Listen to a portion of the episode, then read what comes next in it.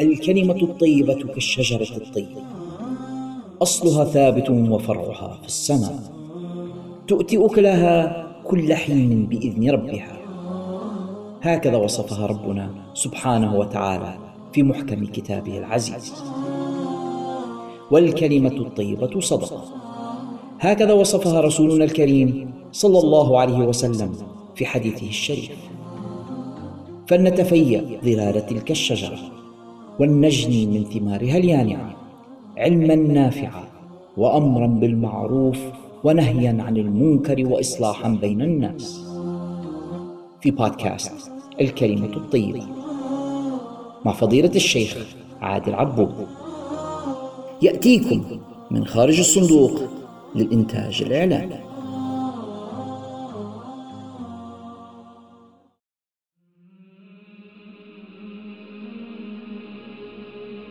أعوذ بالله من الشيطان الرجيم. بسم الله الرحمن الرحيم. الحمد لله رب العالمين والصلاة والسلام على سيدنا ونبينا محمد وعلى آله وصحبه أجمعين. اللهم افتح علينا حكمتك وانشر علينا رحمتك وأخرجنا من ظلمات الوهم وأكرمنا بنور الفهم. اللهم علمنا ما جهلنا واجعل ما تعلمنا إياه حجة لنا لا علينا يا رب العالمين. السادة المستمعون السلام عليكم ورحمة الله تعالى وبركاته. وهذه الحلقة الثامنة من برنامج الكلمة الطيبة وهو يتكون كالعادة من أربع فقرات. الفقرة الأولى في بعض أحكام ومسائل الصوم والفقرة الثانية نتكلم عن شروط المجتهد والفقرة الثالثة نتكلم عن سجود التلاوة تبعا لآداب تلاوة القرآن التي بدأنا فيها. والفقرة الرابعة والأخيرة نكمل ما بدأناه عن غزوة بدر الكبرى.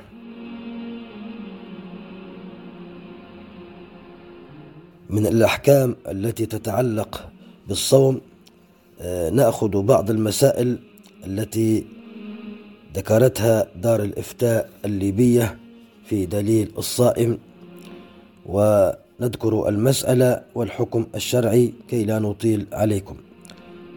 المسألة الأكل والشرب والجماع نسيانا ما الواجب على الإنسان؟ عليه القضاء.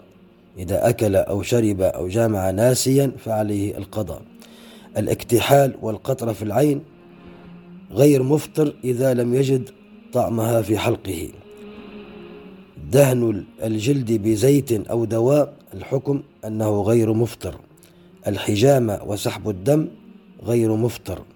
الغيبة غير مفطر ولكن كما ذكرنا تنقص الأجر وقد تذهب الأجر جميعا.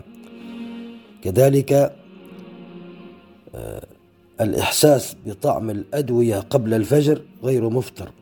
الاحتلام بمعنى نزول المني في النوم في أثناء النهار غير مفطر.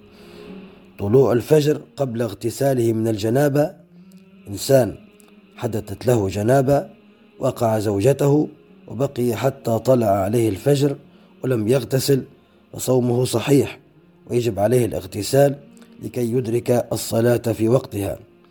ابتلاع المخاط آه، عافاكم الله أي النخامة غير مفطر. ابتلاع بقايا طعام بلا قصد بقي طعام بين أسنانه فابتلعه فأيضا غير مفطر. الجماع في نهار رمضان عمدا مفطر وعليه القضاء والكفارة.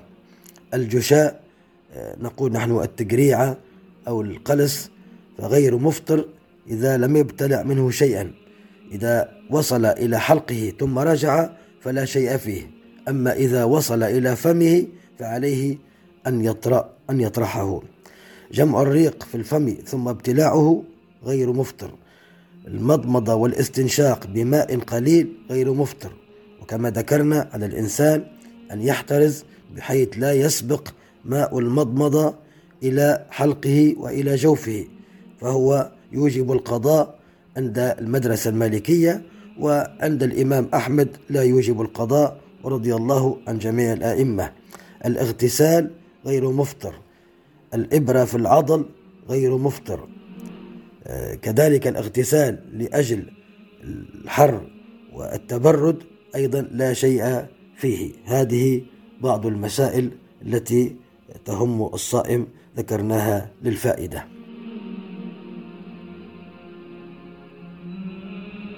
الفقرة الثانية فيما يتعلق بموضوع الاجتهاد الفقهي والمذاهب الفقهية. ذكرنا أن الشريعة الغراء الشريعة الإسلامية أتت بقواعد كلية وعبارات مطلقة تندرج تحتها أعداد لا تنحصر من الجزئيات. وذلك لأن من خصائص هذه الشريعة العظيمة خصائصها الشمول والدوام لأنها شاملة لكل جوانب الحياة الدينية والدنيوية وأيضا هي خالدة إلى قيام الساعة. فمن هنا جاءت بهذه القواعد لكي تكون صالحة لكل زمان ومكان فلا بد من الاجتهاد. لهذا المرونة التي في هذه الشريعة والتي قصدها الشارع لابد من الاجتهاد عند حدوث جزئية جديدة فيتم الاستنباط ممن له أهل للاستنباط. وسنذكر ما هي شروط الاجتهاد. وذكرنا في الحلقات الماضية أن الأحكام الشرعية تنقسم إلى قسمين قسم يسمى القطعيات وقسم يسمى الظنيات وذكرنا أن مجال الاجتهاد هو في الظنيات التي تحتمل أكثر من وجه وأكثر من حكم أما القطعيات فلا مجال للاجتهاد فيها وكما يقولون لا اجتهاد مع ورود النص بحيث أن يكون قطعيا. أما أسباب اختلاف الفقهاء فقد تكلمنا عنها وهي تنحصر أو تتلخص في عدة أمور منها ثبوت النص وعدم ثبوته. بمعنى أن النص أو الحديث قد يثبت وقد يصح عند إمام من الأئمة وقد لا يصح عند إمام آخر فمن هنا يختلف الحكم لدى الإمامين. كذلك الأمر الثاني هو فهم النصوص. حتى لو ثبت النص ولكن فهم النص واستنباط الحكم منه فمن هنا يختلف. وكما ذكرنا المثال المشهور في قصة بني قريظة وكيف اختلف الصحابة في فهم حديث النبي صلى الله عليه وسلم.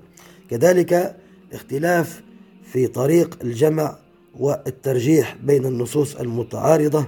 كذلك بعض التشريعات عامة وبعضها خاص إما أن يكون خاص ببعض الناس أو بعض الظروف أو بقيود أو ملابسات وهذه كلها تجعل اختلاف في الحكم ولهذا يقول الفقهاء الحكم يدور مع العلة وجودا وعدما. إذا وجدت العلة وذكرها الشارع فالحكم معها وإذا انتفت العلة ينتفي الحكم. وأمثلة كثيرة منها قصة ادخار لحوم الأضاحي أن في سنة من السنوات كانت هناك مجاعة وأتى قوم من الفقراء إلى المدينة فنهى النبي صلى الله عليه وسلم عن ادخار لحوم الأضاحي بحيث الناس لا تدخر اللحم تجعله قديد ويبقى إلى أحيانا أشهر أو سنة. فمن هنا عندما نهاهم عن الادخار تصدقوا بما زاد على حاجتهم على هؤلاء الفقراء.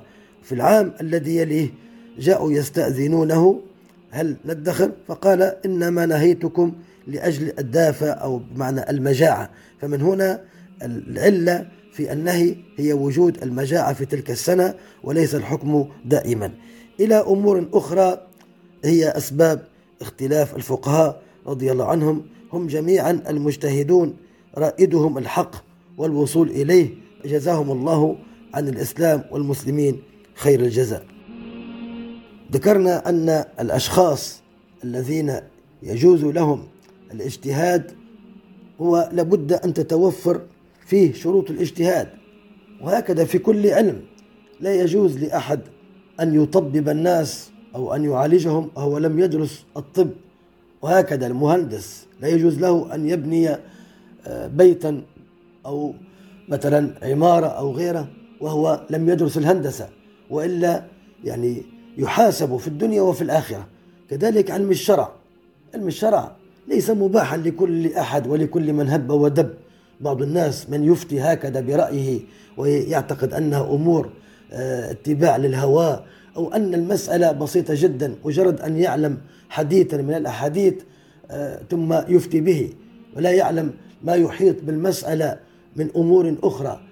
هل هل يعلم أن هناك أحاديث أخرى تتكلم عن نفس المسألة؟ لا ينبغي ولا يصح أن يفتي في مسألة ما حتى يعلم جميع ما قيل فيها سواء من أحاديث. وهذه الأحاديث هل هي صحيحة أو ضعيفة أو أو هل هناك أصح منها؟ وهل هي عامة أو خاصة أو مطلقة أو مقيدة؟ أو كما ذكرنا فيها علة معلولة بعلة ما تدور الحكم يدور مع العلة. إلى أمور كثيرة جدا. ليس الأمر مجرد الإنسان يحفظ حديثا ويفتي به. فمن هنا قال العلماء وأجمعوا على هذا على أن المجتهد الذي يجتهد في الأحكام الشرعية ويستطيع أن يستنبط من الكتاب والسنة يجب أن تتوفر فيه هذه الشروط. أولها العلم باللغة العربية بحيث يبلغ في فهم الكلام العربي مبلغ الناشئين في الجاهلية أو صدر الإسلام أو مبلغ الأئمة المجتهدين. لأن الكتاب القرآن الكريم باللغة العربية والسنة في أرقى درجات الفصاحة والبيان. فيجب أن يعلم مراد الألفاظ والتعبيرات ناهيك عن علم النحو والبلاغة والبديع والبيان. فيجب أن يكون ملم إلمام كبير جدا لكي يفهم المراد من الألفاظ التي ترد في القرآن وفي السنة. الأمر الثاني العلم بالقرآن الكريم. أن يكون عالما بعلوم القرآن يعلم الخاص والعام ويعلم بدقائق الآيات والأحكام وعارفا بأسباب النزول ومطلعا على التفاسير وأن يكون حافظا للقرآن وعالما بالقراءات ومدركا للمقاصد والغايات من الأحكام. وما فيها من إطلاق وتقييد وحقيقة ومجاز إلى غير ذلك. وأن يكون أيضا الأمر الثالث عالما بالسنة على اطلاع وافر بالسنة القولية والفعلية والتقريرية في كل المسائل التي يتصدى لدراستها وأن يعرفها ويعرف مواضعها وطرق الوصول إليها وأن يكون عليما برجال الحديث يعرف علم المصطلح والتجريح والتعديل حيث يعرف هل هذا الحديث صحيح أو غير صحيح. كذلك من الأمور أن يكون عالما بالصحيح من المتواتر. حتى ذكر بعض الأئمة آه، الأربعة ذكر أنه لا يفتي الإمام أحمد قال أنه لا يجوز أن يفتي الإنسان حتى يحفظ خمسمائة ألف حديث. لما سألوه هل يفتي من يحفظ مئة ألف قال لا. قالوا مئتين قال لا. إلى أن قال خمسمائة ألف أرجو ذلك. انظر خمسمائة ألف حديث يحفظهم ويعرف الصحيح من السقيم والضعيف وأنواع الضعيف كثيرة جدا ويعرف أيضا آه، الرجال الذين في هؤلاء السند الحديث والمتن يكون ملما بما باللغة العربية وبمقاصد ما في المتن من ألفاظ ومن عبارات.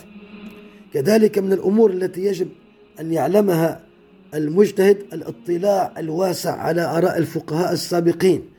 ومعرفة مواضع الإجماع ومواضع الخلاف وطرق استنباطهم ومناهج اجتهادهم لأن كل مجتهد له قواعد بنى عليها اجتهاده بنى عليها اجتهاده. فيجب عليه على الشخص الذي يريد أن يجتهد أن يعرف هذه الأمور. يعني لما نقرأ هذه الأشياء كأنه من المستحيل أن يكون مجتهد ولهذا قال العلماء كثير منهم قالوا لقد قفل باب الاجتهاد. والعلماء الذين اجتهدوا في ذلك الزمان آه، الذهبي إن صح تلك الصفة هم مما قيضهم الله تعالى رحمة بالأمة حفاظا على الدين كما ذكرنا. ولهذا الآن في عصرنا أصبح الاجتهاد الجماعي. لا يستطيع شخص أن يقوم بهذا كله ولكن الاجتهاد الجماعي المجامع الفقهية إذا حدث شيء أو جزئية جديدة فيجتمع مجموعة من الفقهاء من المدارس الفقهية المختلفة مع الأطباء مع علماء اللغة مع وهكذا علماء السنة والحديث والم... يصلوا إلى حل إلى هذه الجزئية وإلى فتوى لأن لا يستطيع أحد أن يقوم بها. كذلك اشترطوا صحة النية ومراقبة ومراقبة الله تعالى. صحة النية تعين الشخص. ولهذا كانوا رضي الله عنهم لا يريدون بها دنيا ولا اتباع هوى ولا الأغراض الذاتية. يروى عن الإمام الشافعي أنه قال تمنيت أن هذا العلم ينشر ولا ينسب منه شيء إلي. انظر الورع وانظر الخوف من الله. لا يريد الشهرة فقط هو يريد نشر العلم والحقائق. وكان يقول والله ما نظرت أحدا إلا تمنيت أو رجوت أن يظهر الله الحق على يديه. كانت همهم الحقيقة لا التعصب لفلان أو علان أو مذهب أو غيره أبدا الحق. ولهذا بقيت مذاهبهم وأقوالهم إلى الآن. كما تقول الحكمة ما كان لله دام واتصل وما كان لغير الله انقطع وانفصل الإمام مالك رضي الله عنه عرض عليه أمير المؤمنين أن يعلق كتابه الموطأ في ستار الكعبة ويكتبه بماء الذهب وأن يعممه على جميع الأمصار بحيث لا يجاوزونه في الفتوى. ولكنه لم يرضى رضي الله عنه. قال لا تفعل يا أمير المؤمنين. فإن أصحاب رسول الله صلى الله عليه وسلم قد تفرقوا في الأمصار ومع كل واحد منهم علم. لا تنشر هذا الكلام لأني أخذته عن بعض الصحابة. فقه الإمام مالك أغلبه من فتاوى وأقضية سيدنا عمر وابن سيدنا عبد الله بن عمر والذين كانوا في المدينة. وهناك صحابة ذهبوا إلى الكوفة مثل سيدنا عبد الله بن مسعود. هناك من ذهبوا إلى اليمن مثل سيدنا معاذ بن جبل وسيدنا أبو موسى الأشعري وهكذا. فهؤلاء الصحابة أخذ عنهم أهل تلك البلاد العلم. فإذا أتيت إليهم بمعلومات أخرى هنا تشتت شملهم هنا تنفرهم تسبب الفرقة فيما بينهم. ولا داعي لذلك لأن جميعهم أخذوا عن رسول الله صلى الله عليه وسلم. هذا الإخلاص إخلاص الأئمة رضي الله عنهم وأرضاهم.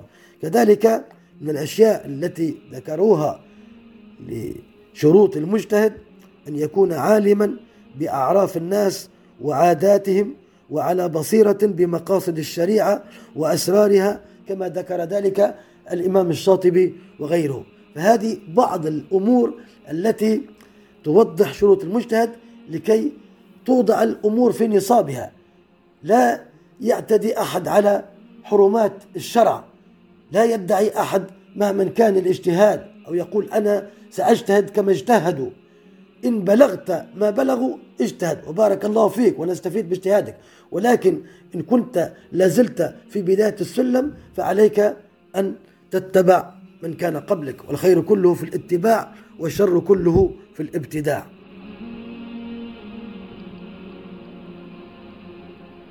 الفقرة الثالثة نتكلم عن أحكام سجود التلاوة. ذكرنا بعضا من آداب تلاوة القرآن الكريم. وكما ذكرنا شهر رمضان هو شهر القرآن وأغلب المسلمين ينكبون فيه على كتاب المولى سبحانه وتعالى. فمن هنا ذكرنا آداب التلاوة لكي تكون قراءتنا سليمة ولكي نتحصل على الأجر العظيم من الله سبحانه وتعالى. من الأمور التي تعرض للتالي سجود التلاوة. آيات فيها سجدة. فسجود التلاوة حكمه سنة مؤكدة بمعنى أن الإنسان ينبغي أن يأتي به ليس بفرض ولكن لا يتركه ولا يتهاون به.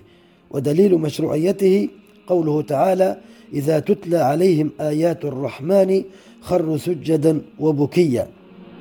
وعن أبي هريرة رضي الله عنه قال قال رسول الله صلى الله عليه وسلم إذا قرأ ابن آدم السجدة فسجد اعتزل الشيطان يبكي يقول يا ويله أمر ابن آدم بالسجود. فسجد فله الجنة وأمرت بالسجود فعصيت فلي النار. ماذا يقول الشيطان؟ يعتزل بمعنى يبتعد ويقول يا ويله أي الويل يعود على الشيطان على نفسه. ولكن من الأدب النبوي لم يقل يا ويلي هكذا. لأن فيها الويل وهو واد في جهنم تستغيث جهنم من شدة حره والويل أيضا هو الهلاك. فمن هنا الأشياء المستهجنة أو الضرر دائما تنسبها لضمير الغائب. قال يا ويله هذا من الأدب النبوي يعلمنا صلى الله عليه وسلم. أمر ابن آدم بالسجود فسجد فله الجنة وأمرت بالسجود فعصيت فلي النار. اللهم عافنا أخرجه الإمام مسلم في صحيحه.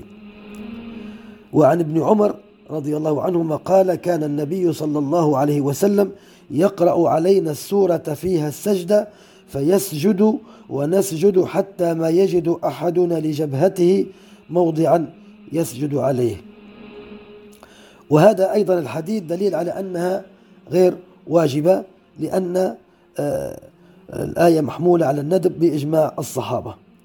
وما ورد أن سيدنا عمر قرأ ذات مرة فسجد وذات مرة قرأ فلم يسجد لكي يعلمهم بأن الأمر ليس فريضة. ومواضع السجدات في القرآن اختلف الأئمة في المدرسة المالكية أحد عشر موضعا وهي الموضع الأول في آخر الأعراف عند قوله تعالى ويسبحونه وله يسجدون والموضع الثاني في سورة الرعد عند قوله تعالى بالغدو والأصال والموضع الثالث في سورة النحل في قوله تعالى ويفعلون ما يؤمرون. والموضع الرابع في سورة الإسراء في قوله تعالى ويزيدهم خشوعا. والموضع الخامس في سورة مريم في قوله تعالى خروا سجدا وبكيا. والموضع السادس في الحج في قوله تعالى إن الله يفعل ما يشاء والموضع السابع في الفرقان في قوله تعالى وزادهم نفورا والموضع الثامن في النمل في قوله تعالى رب العرش العظيم والموضع التاسع في سورة السجدة في قوله تعالى وهم لا يستكبرون والموضع العاشر في سورة صاد في قوله تعالى وخر راكعا وأناب الموضع الحادي عشر في سورة فصلت في قوله تعالى إن كنتم إياه تعبدون. والدليل على هذا ما روي عن سيدنا أبي الدرداء رضي الله عنه قال سجدت مع النبي صلى الله عليه وسلم إحدى عشرة سجدة ليس فيها من المفصل شيء الأعراف والرعد والنحل وبني إسرائيل أي الإسراء ومريم والحج وسجدة الفرقان وسليمان أي سورة النمل والسجدة وفي صاد وسجدة الحواميم. خرجه الإمام ابن ماجه في إقامة الصلاة. وعن ابن عباس رضي الله عنهما أن رسول الله صلى الله عليه وسلم لم يسجد في شيء من المفصل منذ تحول إلى المدينة. أخرجه أبو داود في الصلاة. وهناك بعض الفقهاء يرى السجود في آيات أخرى آه، ولهم دليلهم على ذلك. المخاطب بسجود التلاوة هو القارئ مطلقا أما المستمع فهنا إذا جلس ليسمع القرآن فيشترط في المستمع آه، شروط أربعة. أولا أن يقصد الاستماع أو يتعلم من القارئ. الأمر الثاني أن يكون القارئ صالحا للإمامة. يعني يكون صالح بأن يكون إماما. شروط الإمامة أن يكون ذكرا بالغا عاقلا. وإلا فلا سجود إلا على القارئ. وأن تجتمع في السامع شروط الصلاة لأن من شروط سجود التلاوة الطهارة من الحدث والخبث واستقبال القبلة. كذلك السامع يجب أن تكون فيه هذه الشروط. كذلك ألا يجلس القارئ ليسمع الناس حسن صوته. إذا جلس ليقرأ مثلا قارئ آه، يتلو ختمة أو غيره فجائز شخص جلس بجانبه يستمع إليه إما استماع للقرآن وإما بنية التعلم فهنا إذا سجد القارئ سجد المستمع. أما إذا جلس القارئ لكي يسمع الناس حسن صوته ويترنم وهكذا آه، فهذا لا يتبع في ذلك لأنه لم يجعل القرآن لهذا. وصفة سجدة التلاوة هي سجدة واحدة بلا تكبير للإحرام ولا سلام. يكبر الساجد في الهوي وفي الرفع استنانا. هو جالس يعني وكان قائم ينحط لها من قيام ولو كان في صلاة أو غيرها ولا يجلس ليأتي بها من جلوس. ولو كان القارئ جالسا فيأتي بها من جلوس وهكذا. ويكرر السجود إن كررت الآيات التي بها السجدة إلا المعلم والمتعلم فقال العلماء يأتيان بها أول مرة فقط رفعا للمشقة. ومن جاوز آية السجدة بآية أو آيتين يسجد بلا إعادة القراءة لمحل السجدة يعني كان فات محل السجود بآية أو آيتين يسجد ومش مطالب بإعادة آية السجدة أما لو جاوزها بكثير فإنه يعيد قراءة الآية التي فيها السجدة ثم آه، يسجد ويكمل قراءته. هذه بعض الأحكام المتعلقة بسجود التلاوة. الفقرة الرابعة في السيرة النبوية نكمل ما بدأناه آه، من بعض أحداث غزوة بدر الكبرى آه، استنانا بسنته صلى الله عليه وسلم واحتفاء بهذه المناسبة العظيمة. من المواقف التي ذكرها علماء السيرة أن رسول الله صلى الله عليه وسلم آه، جاء بعد أن بنوا له عريشا كما سمعنا جاء إلى الصفوف وأخذ يسوي الصفوف فأحد الصحابة اسمه سواد ابن غزية تقدم عن الصف قليلا والمطلوب في صفوف القتال الجهاد الاستواء كما في صفوف الصلاة. فرسول الله دفعه في بطنه قال له استوي يا سواد استوي مع الصف. فهو كأن تعمد هذا الأمر فقال يا رسول الله أوجعتني والذي بعثك بالحق أقدني. فالنبي صلى الله عليه وسلم قال استقد يا سواد. قال لا ولكنك يعني في بطني وأنا عاري آه، بدون عليها الرداء يعني. فكشف النبي صلى الله عليه وسلم عن بطنه وقال استقد. معنى خذ حقك بعبارتنا فماذا فعل سيدنا سواد. اعتنق بطن النبي صلى الله عليه وسلم وقبله. فقال ما حملك على ما صنعت؟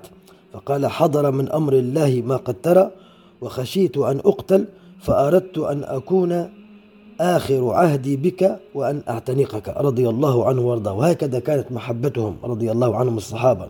يحبون النبي صلى الله عليه وسلم أكثر من أنفسهم.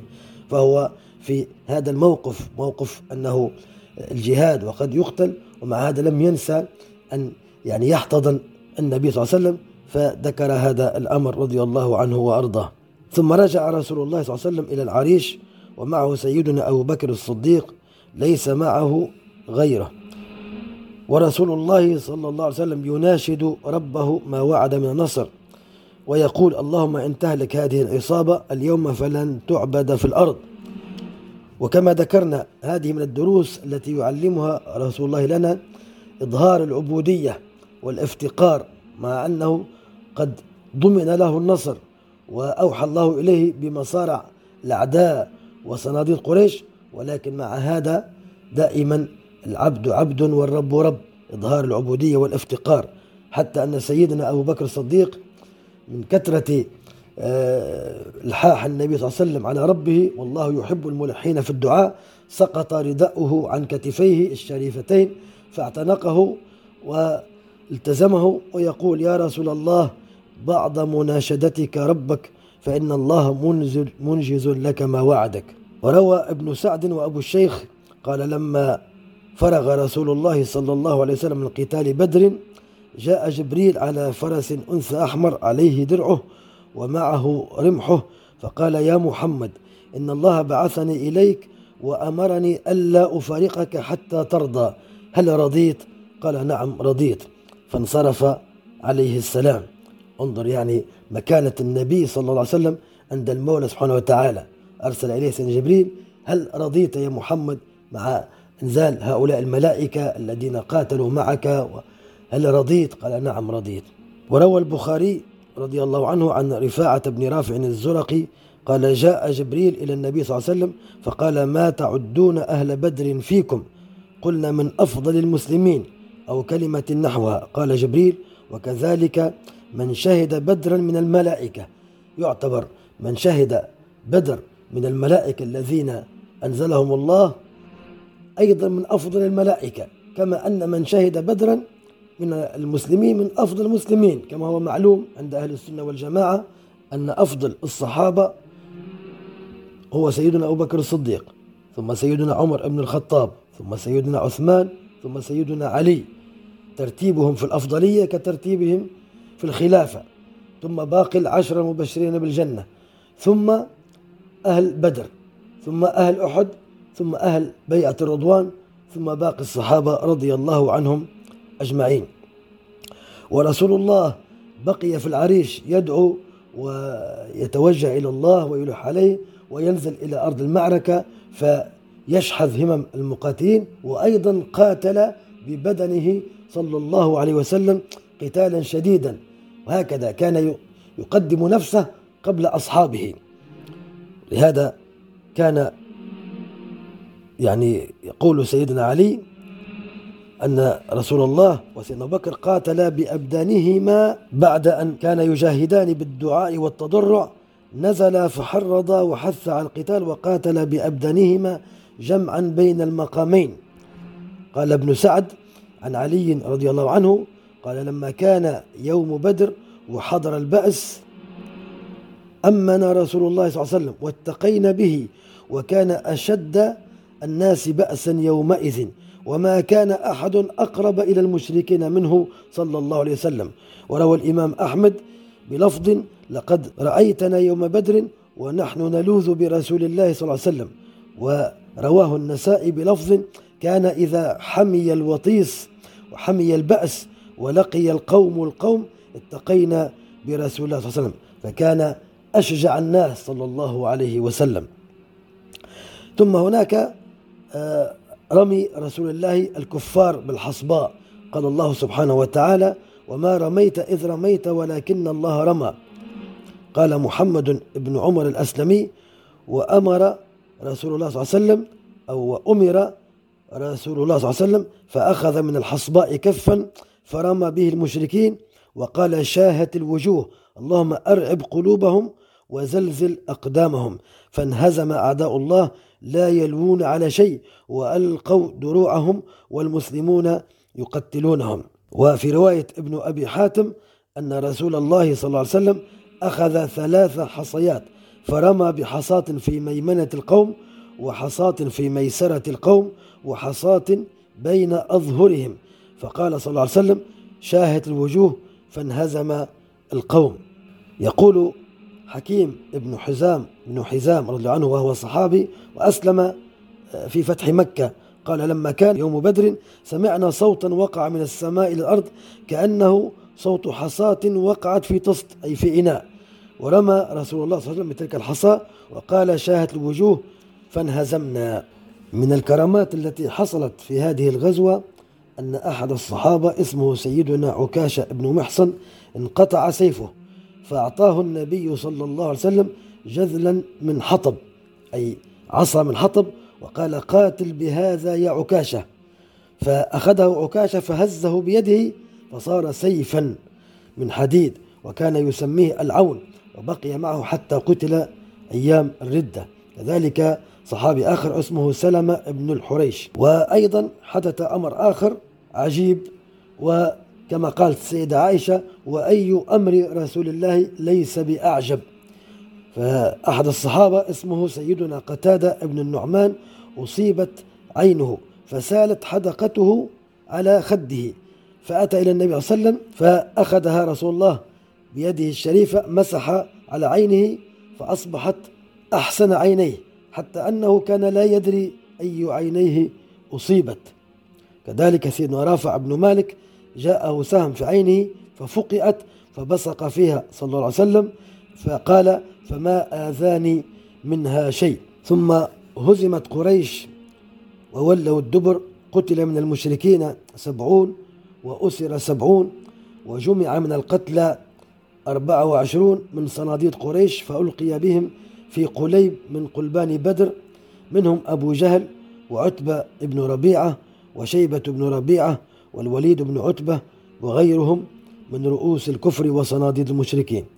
وبعد ثلاث ليال أقامها النبي صلى الله عليه وسلم ببدر انصرف وعند انصرافه وقف على القليب ونادى أولئك الصناديد بأسمائهم وأسماء آبائهم يا فلان ابن فلان ويا فلان ابن فلان لقد وجدنا ما وعدنا ربنا حقا فهل وجدتم ما وعد ربكم حقا؟ وهذا السؤال ليس سؤال استفهامي وإنما هو استفهام تقريعي تقريعا لهم لأنهم يعني كانوا أسوأ عشيرة له وصدوه وحاربوه وفعلوا مع أصحابه الأفاعيل فهنا تقريع لهم. هل وجدتم ما وعد ربكم حقا؟ فأتعجب سيدنا عمر الفاروق وقال أتنادي أجسادا قد بليت يا رسول الله؟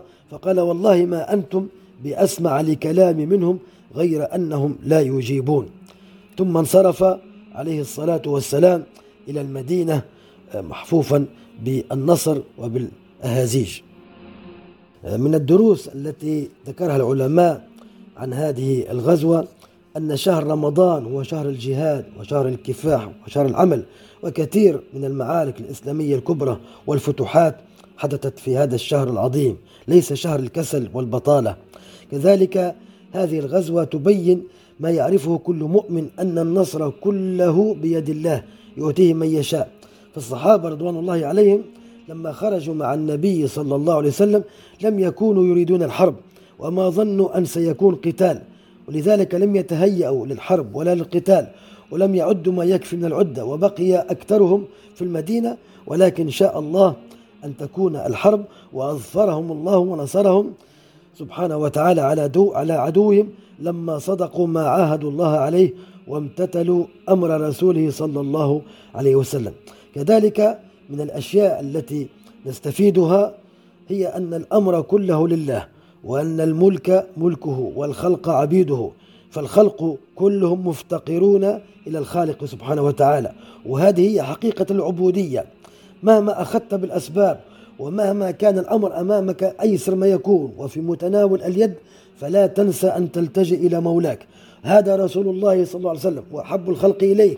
بشره المولى وأكد له أنه سينتصر وأراه مصارع القوم ومع هذا لم يفتر لحظة عن التضرع وإظهار العبودية كما سمعنا والتذلل والافتقار إلى المولى سبحانه وتعالى. صلى الله عليه وسلم صلى الله عليه وسلم.